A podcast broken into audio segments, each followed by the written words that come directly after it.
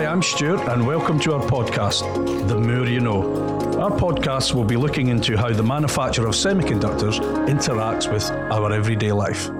Welcome to our podcast, The Moore You Know. Today's podcast is all about carbon capture and particularly shining a light on bio, or as I should say, and hopefully my guests will be able to correct me if I'm wrong, uh, nature based carbon capture. I'm delighted to say, once again, we have a very special guest in Chris Jones, Henry Rossiter, and Gil Martin from Belmont Estates. Good afternoon, gentlemen. Could um, perhaps you give us a little bit of an insight into your roles at Belmont Estate and what Belmont Estate is? Gil. Uh, thank you for inviting me. First of all, it's a pleasure to be here. Um, I'm Gil Martin. I manage the Belmont estate and I run all the activities that take place on the estate, and they range from uh, nature recovery through to corporate partnerships, through to connecting the community and people back with nature, with food, and with where it comes from. The Belmont Estates are where? Uh, so we're just outside of Bristol. Okay. Um, we are uh, wild and green, and yet only a stone's throw from the Clifton Suspension Bridge. Ah, right. And Henry, what do, what do you do? Uh, thank you for having me. And uh, so my name is Henry Rossiter, uh, and I am the Business Development Director for Belmont Estate. So, uh, like Gil, I share responsibility um, for corporate partnerships at Belmont, um, but I also uh, cover all things such as events uh, and also food production and, and, ensuring that it's supplied into the local area and, and local restaurants. Also joining us on the panel today is Dr. Chris Jones, um, also known as Chris Jones. Chris, would you like to introduce yourself? Hi, I'm the Environmental Solutions Business Development Manager for Edwards. So my role is to better understand uh, our industries and society's sustainability goals and then transfer those through to our business as a whole. So, Chris, carbon capture could I know we've talked about this before, but just for any newcomers to our fabulous podcast, and we've got very special guests, and could you give us just a bit of background on general carbon capture, storage, and utilisation? Society, we emit about 50 gigatons of uh, carbon dioxide equivalent every year. Net result of that is a gradual increase in the amount of carbon dioxide in the atmosphere. About 76% of the carbon equivalent comes from carbon dioxide. A lot of it comes from energy, uh, some of it from transport, some of it indeed from agriculture and forestry. But the uh, the idea is that as the amount of uh, CO2 in the atmosphere goes up, so uh, the uh, so the climate warms, and we're trying to target at one and a half degrees C. Uh, I think that might be quite a struggle. That's what we're trying to. That's what we're trying to target. Um, if, as we're emitting, we can all look to reduce our emissions. Uh, so, one of the technologies that's been employed is uh, the capture of carbon dioxide. Two generic approaches, uh, one of which is at point of release, uh, and the other of which is direct from atmosphere. And then there's a, a wide range of technologies that Yeah, I've spent a lot of time researching this up. We could go on forever yes, looking at all the different things. Gil, am I using the right terminology? One of the things we like to do on the podcast is it bio carbon capture or nature carbon capture? What's the best terminology, or are they both the same thing? No, so for us, it's, it's definitely nature based solutions. It, it's broader as a subject than carbon, but mm-hmm. for the purposes of this conversation, focusing in on carbon, what we are interested in and we are uh, delivering on a site uh, that we own is nature based solutions delivering actually uh, both sequestering carbon, drawing carbon down, atmospheric carbon through perhaps tree growth or, or other mechanisms, and also carbon abatement, which is to stop the release of carbon from a degraded uh, land mass or, or um, a badly managed land, peatland restoration or degraded peatland being one of the key examples. Because we're both in the abatement business then, mm-hmm. the, uh, with our abatement in the semiconductor industry and your abatement in nature. You just alluded to earlier on as well, it's more than just carbon capture. Could you give us a little bit? Of insight. And you said you were a conservationist because mm. I asked you earlier, are you a scientist? And you went, no, I'm a conservationist. Yes. Like and we know what we think of scientists with Dr. Jones sitting here. Very knowledgeable. But um, um, yeah, no, absolutely. And, uh, and I'm probably a number of things or none of any of these things. Mm-hmm. But I could be a conservationist, I could be a farmer, could be a land manager mm-hmm. or, or, a businessman. And, um, and I perhaps try and be all of those things. But one of the dangers that we're trying to avoid at Belmont is to oversimplify the, the issue and oversimplify the solution to the issues. So um, uh, climate change being driven by greenhouse gas emissions, that, that's a reality. That's not something that's coming down the line. That's something we're experiencing now. But it is intrinsically interlinked with a series of other issues. The principal one that, that really resonates with us is biodiversity decline. And so they are one and the same issue. Uh, connected uh, but distinct in different ways. Mm. And if you ignore one whilst trying to tackle the other with an over overly binary uh, approach, then all we will do is is tackle one crisis whilst ignoring one emergency. And so they are they are completely interlinked. So nature-based solutions help us tackle multiple issues at the same mm-hmm. time. So, for example. Um, uh, wetland habitats in the UK and actually further afield are one of our fastest disappearing habitats. They're home to a, a vast array of species that have spent millennia evolving uh, evolutionary niches and life cycles suited to a, an ephemeral wetland habitat, which is no longer there. We've lost 97% of our wetland habitats. Um, and when we say lost, what we really mean is dried out. And so we're suffering this biodiversity decline through loss of habitat. The resulting or the leftover degraded habitat is peatland, which has been uh, sequestering carbon very slowly, but since the end of the last ice age, so they represent a huge carbon store. Mm. As they dry out, they emit carbon into the atmosphere. So by re-wetting them, we're able to tackle multiple issues: biodiversity decline and carbon capture being being two at the same time. Actually, carbon abatement, to be mm. precise. Uh, Henry, interestingly, you were talking about food production earlier on. Isn't a lot of the biodiversity loss due to our need to feed the population? Uh, vastly. So, how do you balance that? It's it's a really good question. It's an interesting one in the fact that uh, so if we look at a, a, conventional farming method, there's a roughly ten to sometimes eighteen applications of uh, herbicide, pesticide, uh, and additional nutrients that all go into uh, producing conventional wheat or barley or maize or any of the sort of the, the crops that we imagine. The issue with that is, as you've just said, it uh, it does lead to a, a vast biodiversity decline, and that's uh, happened throughout the sort of, you look at the data since the 70s. We've lost, uh, this is also additionally a, uh, a, badger issue, but we've lost 95% of all hedgehogs. Um, and biodiversity has continued to fall. We are, uh, according to the uh, RS. You're not saying we're going to have to eat hedgehogs, are you? Is that no, what you're saying? No, no I was getting a bit worried. Oh, right, I see. I'm getting a bit worried there that we're going to eat hedgehogs. No, no, no, no. And I don't fancy myself uh, against the badger either way. But uh, yeah, it's true we are so out of the uh, all the countries and territories in the world out of the 240 uh, england uh, is the seventh worst uh, country for, biodiversity, uh, for biodiversity. Uh, and scotland isn't much better. They're at number 12 so as a, a nation we are awful. Um, in terms of how do you balance it? It's a really, really good question because we are obsessed with uh, production and yield and getting as much uh, food from a particular patch of land that we mm-hmm. have in England. The issue is, is um, I suppose that must be the same everywhere, though, is it not? Not just England; it'll be the same in all everyone wants food security in some way, though, isn't it? Yeah, very much so. And you, you, food is one of those things that if you don't have enough of it, water too, it creates war. Mm-hmm. Uh, and as a result of war, it actually creates uh, quite a lot of shortages as well. We've, we've seen that perfect. Um, literally bombshell from uh, the Ukraine and Russia invasion mm. and how prices of everything have spiked. And no mm. one's quite sure. But Climate change is also a thing that's starting to change. We've already seen that uh, tomato uh, production from Spain and Italy is vastly down uh, this year, which has led to price hikes. And so uh, it's a wonderful, uh, not single sort of approach that you mm. can do to uh, increase, well, not actually increase food production, but it's we need to focus on waste. we waste a terrifying amount of food mm. personally mm. through supermarkets and supply chains and also at the farm. Um, but we need to look at the farming methods, and there are uh, vast amounts of crop that are grown uh, to provide uh, heating sources that go into biomass, or alternatively, it's used as cattle feed, for example. And there are other ways to feed uh, animals and our homes with energy uh, than just growing a crop to then burn it. Mm. So uh, there isn't really an answer, more of a string of many answers that we need to look at our entire system to make a difference. Chris, do you think tech will help the answer?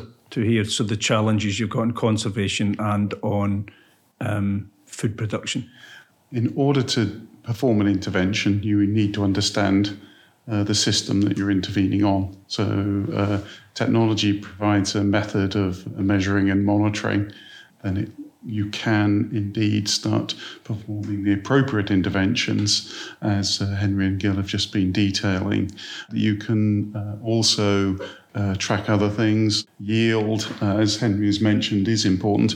We're all very used to uh, cheap food. Is that necessarily the right position to be in? Yeah, cheap food is. What did somebody say the other day? I, I was a farmer. I, I, get all my information from Countryfile, by the way. Okay, so that's. Uh, but th- there was an aspect of it. We have to stop making cheap food, but making food that is um, of value to us, because they were still saying it's a certain demographic that buy the cheap food, and the richer people could buy. I think um, we used to spend what thirty percent of our family budget on food. Exactly. Um, now, what's it? Ten percent. Uh, ten point eight percent. Right. Um, but um, mm. yeah, it's you're right, and it's the obsession with cheap food has actually led to uh, more. Uh, nutritionally a devalued food. So, when you look at the uh, bread, for example, that white bread that you uh, buy from a supermarket that is in a certain branded uh, package. Um, they are bleaching these uh, these grains that they're using to make the flour so that you can take out or ideally take out these uh, pesticides and herbicides that are sprayed on them. And you effectively, by doing that, you just remove all the nutritional value. So, for it to then meet uh, the Food Standards Association uh, guidelines, they have to artificially add more vitamins mm-hmm. in. So, the food that we're buying for this budget uh, isn't good for us uh, at all. And we need to look at everything as a widespread. So, Gil, what I'm getting from the two guys sitting either side of you is food's important, but from your point of view, conservation is important. How do you balance? Do you have discussions with Henry going, I want to plant trees here? And he's going, No, I want to plant carrots here.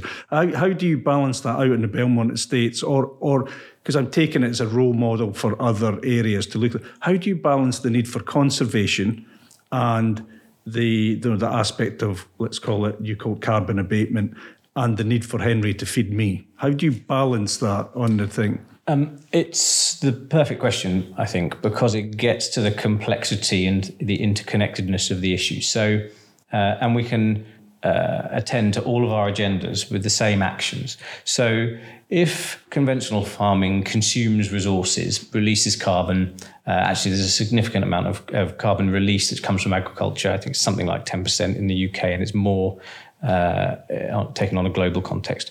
Um, then something like regenerative farming attempts to uh, to rejuvenate and restore, and perhaps even uh, sequester some of that carbon. So, what do you mean by sequester the carbon? So, by promoting soil health, you will. Uh, so, just like the peat uh, scenario I gave you earlier with the mm-hmm. dried mm-hmm. landscape. If you are over ploughing, over farming, you've lost your soil health and your soil structure. What you're suffering is soil loss through wind and through water, and you're exposing the organic matter every time you plough. Mm-hmm. In that organic matter is sequestered carbon, right. um, and and it's being uh, uh, lost through those uh, by being opened up by the plough. Uh, on top of that, we have no, we're no longer farming a broad range of herbs. We, we farm a very narrow group of crops with quite shallow roots. And so what we end up with is soil which is low on, on organic matter. So not only are we, releasing carbon uh, season by season by exposing the soil. We're also not really sequestering it at the same rate mm-hmm. that we used to, or those natural processes, pre-agricultural processes used to sequester. Um, and and the reason it's a this is a nice microcosm for the whole issue is that the solutions probably all live in the same place. So it's not a question of choosing between nature or or climate action and and carbon sequestration and conservation.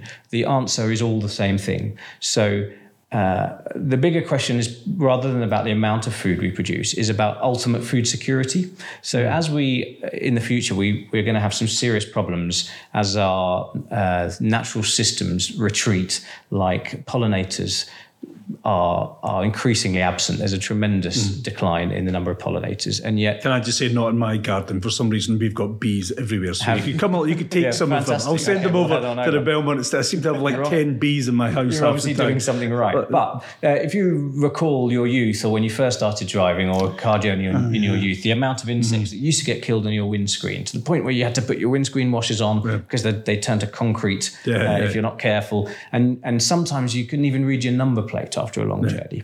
And there's uh, it's a very clear demonstration of the decline in those insects and ultimately pollinators that you can go a whole journey now without killing a single insect. And And so this isn't a question about yield, and it's not a question about food production versus nature. It's it's a question about can we understand that food production is just a natural process? It's reliant on everything from uh, predictable weather patterns to water storage in the soil to pollinators in, and mm-hmm. by which I mean insects and yeah. bats and birds. Uh, and when they're absent, it won't be that we have a 10% reduction. It'll be that we have no food to consume.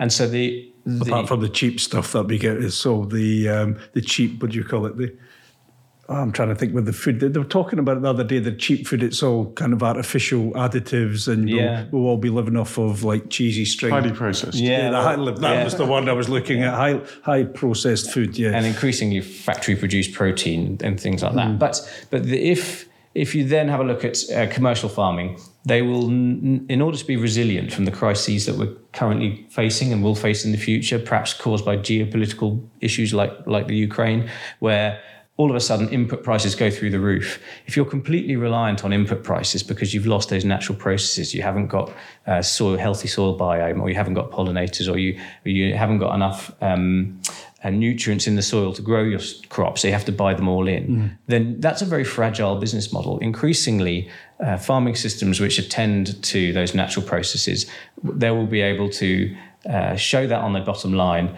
by being resilient to those spikes in input prices. There'll also be an emerging and is an emerging market in something like carbon sequestration, which mm. their regenerative farming practice practice will deliver. They'll end up with a stack of revenue streams, which will make the food production resilient and their business resilient to the challenges that we're going to face in the future. Um, so it's a win-win-win, and all the answers live in one place. Right. So, in the semiconductor industry, yes. we have the challenges of our science based target initiatives, particularly Scope 3 downstream. How does the work of, particularly like what Belmont Estates are trying to do with our uh, guests here today, but how does that kind of, how does that help us in the fact of the carbon capture and our science based target initiatives? Uh, the industry that we work in uh, has had phenomenal benefits for society and uh, some downsides as well. Uh, now, one of those downsides that's been recognized is our emissions and the emissions that are associated with the business that we're in, hence the science based targets activity. But if you uh, look at the uh, sustainability targets for many industries, it's not just emissions its uh, use of water, its biodiversity, its impact on society in general. We've obviously made commitments to reduce our emissions in line with one and a half and two degrees C targets, like uh, many other companies. Uh, but uh, the industry as a whole could benefit, could benefit society by reduced emissions by about uh, 100 times what we use every year. Um, but it's it's all about how do we influence this incredibly complicated system. Uh, we're only one small part. Uh, there's lots of other ways of uh, managing these challenges. I just keep getting this picture from the three of you. Is there, there's there's still an awful lot we've got to do. There's still a lot of areas we could do. I still come back to. I'm not saying there's a tension between uh, Henry and you, Gil, in there, but I still like. Now you're talking about the peatlands, the dried out peatlands, and things like that. The um, is generally the dried out peatlands from us looking to farm the lands, or is it just because of global warming? What's the reasons the peatlands dried out? And rather than drying them out, is there an advantage of do we have to wet them again, or could we turn them over to a more um, conservation way of growing more food and maybe looking at other parts of the marine coastland and preserving our agricultural part? I'm just I just find that tension still about we've got to eat we don't want to ship because of carbon footprint and politicians tend to see things in black and white as a zero or a one. I still don't get that balance. How do you balance that aspect of feeding and um, and the biodiversity you want to bring back? Because surely that will mean less agricultural land, or does it? Uh, no, not necessarily. So, uh, peatland is only one example mm-hmm. of a land use mm-hmm. um, or a land degradation caused by human influence. And it, it might be caused by being drained for agricultural use. Uh, to take peatland as an example, it was caused by a number of factors. So it's degraded and dried because we drained it to either farm or to graze, mm. or because it's no longer holding water in in the usually in the uplands because those uplands were once forested and they were deforested and depopulated for either um, sheep farming or for deer farming predominantly. Mm. But it's it's a pretty useful. Um, uh, example, which which could easily be farmland uh, around by us. It's lowland, so that's um, floodplains that have been drained uh, mm-hmm. and that have been uh, ditched and drained and dredged. Somerset, isn't it? Somerset, Somerset levels. It's like, like the Netherlands. Imagine the Netherlands must face a similar challenge as well. Absolutely, and and there there shouldn't there is a tension and there is a temptation to be on one side or the other whether mm. it's food or whether it's climate or whether it's nature yeah. but but that is something we must strive to avoid because mm. the complexity and interconnectedness is how we will by understanding that that's how we'll answer these questions so uh, we have a rewilding project at Belmont N- not everyone could or should rewild because you can't rewild your way out of these problems mm-hmm. but to rewild a landscape is to understand the natural processes which underpin everything in our in our world, from mm. commerce to food production to the provision of medicine to water quality and cleanliness to flood mitigation. That really all comes from natural processes. So by using something like our rewilding site, you can take aspects of it, take it back to a conventional, or dare I say, even an, an intensive farming system, and you can underpin it, make it resilient, make it more productive, uh, produce more protein per acre by understanding the natural processes, which something like our rewilding project helps to shine a light on. Henry, I'm still, you know, we've been talking about here. I'm just thinking about the creation of food in the space, and we've been talking about the peatlands, and we've been talking about, but we are an island, and the food security, and you mentioned that earlier. I'm still, I'm still not convinced about this. And Gil said non-tension. Oh, what's that? I'm still not convinced. Explain to me why there isn't attention. So it's it's uh, it's a wonderfully simple answer in the fact that actually without wilding projects, uh, the rates of biodiversity decline in the UK, we simply won't have uh, pollinators for the crops going forward. So it's a really uh, short answer that most people can't quite get their head around, and some don't want to accept mm. uh, because bluntly, uh, large tractors and sprayers, all those sort of things, are actually quite a lot of fun. Um, but with without uh, nature, we won't have food going forward, and I think something that people we're all obsessed with soil and rightly so but we're obsessed with the deterioration of soil that uh, eventually we won't have uh, this sort of the nutrients to, to uh, or even the topsoil to plant our own crops. And they're sort of saying roughly 40 years. And I think actually biodiversity is a much higher threat than that. It's we won't have pollinators within probably even 20 or 30 years, which means that we then won't have food like we we were all worried about. And we've actually we've seen uh, the perfect example that the soil uh, on our rewilding project, where we've bought it from a, a previous conventional farmer, uh, the, it's purely a medium. There is no life in that soil. And we can see that from our pigs. The pigs come along uh, and they just ignore this sort of 30 to 40 acre uh, patch of land where it has been uh, conventional wheat for the past 30 years. And there is no uh, sign of rootiling showing, showing that there is no life below the topsoil. However, where there's uh, areas where it's been woodland and there's been pasture for years prior, you can see that there's still some life in there. So that they're, they're eagerly looking for that. And it's it's an interesting. If you come back away from sort of the vegetable production and you move it back into the uh, the meat sourced proteins, you you can still get um, protein production from these wilding projects with without. Are you uh, talking about cows? Yeah, cows is a favourite topic on our uh, because we um, we managed to get the fact out is that where the CO2 from the CH4 comes from on the cows. So I'm glad you brought up cows again. So our, we're hoping our audience still remembers podcast two. No idea. We moved it away from cow flatulence to cow chewing. Perfect. So the, well, so there's a fun one, which I'm not sure on the numbers of themselves, but uh, statistics uh, are showing that beef that is fed using grass, uh, and that's uh, grass that is growing rather than grass that's been uh, mown for silage or haylage, actually produces a lower methane and carbon production per kilo than uh, beef that is then grown on or finished on things such as maize and soya. So arguably it is better for the environment, but it also really helps wilding projects and bringing back nature.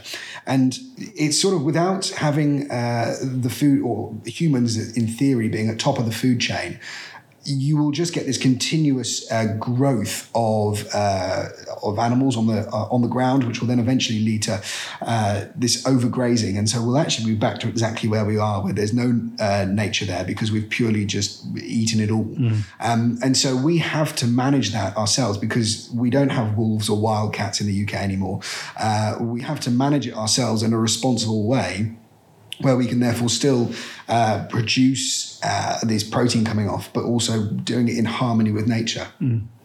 Gil, we talked about peatlands. What other, when we talked about rewilding, what are the kind of, and I'm really interested in the carbon abatement, yeah. but what kind of, what's the best rewilding? You've got the peatlands wetting. And what other, because I read of somewhere in English Heritage were going on about on natural, is it England, natural England? Natural England. And they were talking about hedgerows, but that's that's not rewilding, is it? That's particular.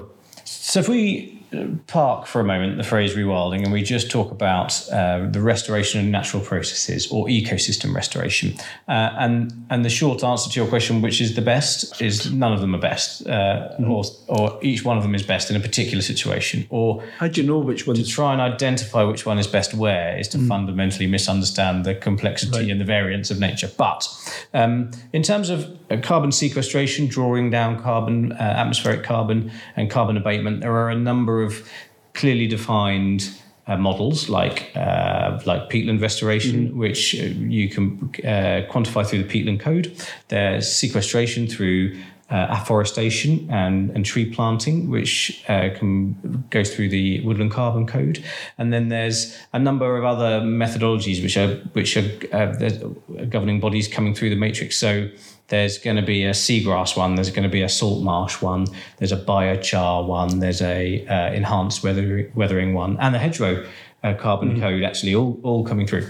Um, and and so your landscape, your geology, your climate, your particular needs and objectives, whether it's food production or nature production or a peculiar and particular mix of the two, will dictate which one of those mechanisms you lean on. Mm-hmm. Um, and and the truth is, I I can't give you an answer as to yeah. which one's best because we've uh, to take.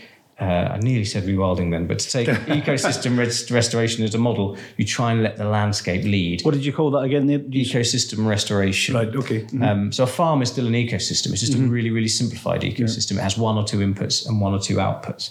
Um, and what we're trying to do uh, and what I think is increasingly trying to be done is to restore those complex ecosystems which which fundamentally undermine our whole um, underpin our whole life. So. Uh, you look at your site, look at the geology, look at all of the different elements, and you try and let nature mm. lead. Uh, I once asked the uh, owner of Knepp Castle, Charlie Burrell, when he was really near the beginning of his that's a flagship rewilding project in Sussex, and he was really near the beginning of of rewilding Knepp Castle, which is the rewilding project in question. And I naively said, Oh, excitedly, what outputs are you hoping for? What are you hoping to see? And he sort of wryly tutted and said, uh, We're not hoping to see anything. We are just interested in recording uh, what happens. Yeah. And so to shift from a results focused model to a process focused model mm-hmm. is definitely the point, and it's definitely quite challenging for us to get our, our minds around because we're conditioned to predict results uh, and, in fact, aim for them where does our industry play in a part in trying to, and I'm going to use the word rewilding. No, or um, what did you call it? You called it e- ecosystem restoration. Yeah, they're all good words. Yeah, I, I yeah. like that one. Expand, because no, what I mean is, where does our industry? Where could we help? Uh, well, or how could it help us? Uh, I think we've already uh, been through this a bit, which is essentially if you don't know what's going on, how can you intervene? You may be intervening in the wrong ways. The system's incredibly complicated. The importance of our industry is to understand where the, the biggest benefits can be derived and I'll go back to let's not just talk emissions, let's talk about impact. Our industry does certain things well, it does certain things uh, not so well. Um, so we should be targeting the uh, biggest benefit to society. And part of the, those benefits derive from environmental impact we have, but also on the, the general production of food. Where can the projects that we've been discussing help us? Uh, well, if we can understand better essentially the results of the various systems that are being proposed here, uh, then we can uh, target our efforts rather more on facilitating those uh, facilitating such projects. It feels to me is that for it all to come together, there has to be a bigger holistic approach involving different parts, whether it's governments, whether it's private initiatives, or.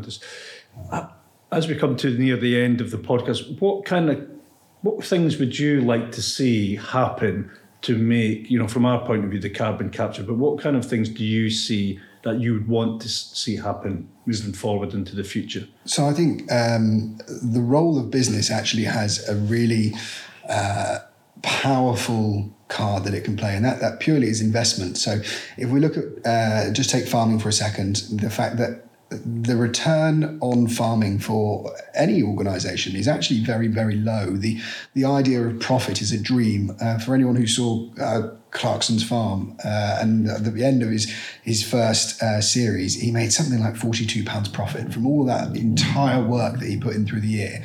It pays nearly. That just seems mad, isn't it? Is that you yeah. could be quite a, and it's quite a decent sized farm and make. It was a few hundred acres, yeah. Yeah, and make £42 profit just it, seems to be unsustainable. And, and it is. It, really is unsustainable. And the problem is, is you know, he's very lucky that he can survive off other incomes. Um, but there are other people who it is purely their livelihood. And so I'm not saying that businesses or even government should support farming because actually the the system as a whole needs to change. People need to pay more for food, but the bit that it's and which is a bit of a challenge in this kind of day and age, isn't it? Yeah, to pay more for food. So how do you work that? Well, it's a very touchy subject, yeah. but the bit that it will slowly come round to is is the nature restoration, and it's it's it's actually education. So mm. it's getting uh, our generation and generations above and below to realise that nature can play a part in everything from food production to mental uh, health, and also to the environmental solutions that we so desperately need. And the problem is, is that farmers who are in the position to be able to deliver this don't have the money to invest. Yeah. There are companies who, in theory, have profits who can invest into this and make a difference. And the, the bit that uh, we do at this state that we're actually very proud of is we uh, last year we educated 3,000 children free of charge. Mm-hmm. This year we're on target to educate 4,500 children free of charge. And that's uh, taking uh, children from surrounding areas and immersing them in nature to actually allow them to see what the natural environment looks like and why it is important without financial contribution, there are farms and estates that simply can't afford to do this. Yeah. And so we are continuing down this problem where no one will actually value the natural environment mm. because it's easier to play on a, uh, a games console and yeah. eat cheap food. And so we need people to wake up and learn about yeah. what dangers we're heading for. Gil, what do you see the future hold? What would you like to see? Uh, so traditionally, governments move a little bit more slowly than um, than business, uh, and and businesses will move driven perhaps by bottom line, as as has mm. to be the case. Otherwise, nothing is very sustainable. So, uh, I think what we all want is a transparent. Um, reasonably easy to understand, trustworthy, incredible carbon market. Mm. And what I would particularly like is for that carbon market to acknowledge those other complexities from community to nature uh, to food production because my fear is that what we have at the moment runs the risk of being a little binary. Yeah, I know. Uh, yeah. And so adding that complexity, although it's tremendously inconvenient because because uh, it's really nice to understand that if you plant a tree, uh, it will sequester X amount of carbon in its lifetime. You can put that into a spreadsheet. There is more complexity to acknowledge. So uh, as this market evolves, we've got to bring in those factors of community, that that nature mm. connection that Henry was talking about, that we're so passionate about at Belmont, nature and food, and then we'll end up with something which is uh, hopefully elegant but complex enough to meet the, the needs that we currently face. Thanks, gentlemen. I think for me that's been really enlightening, and you know, Chris and I have been talking about capturing carbon all this time, but you've given us a really insight into the complexity. And I, well, actually, I don't think it's complex. It seems really simple. You put it out in a simple way that everyone should start to look to contribute. Um, thank you for coming along today. It's been really interesting. Yeah, thank you. Thank you very much. Thank you thank for inviting us.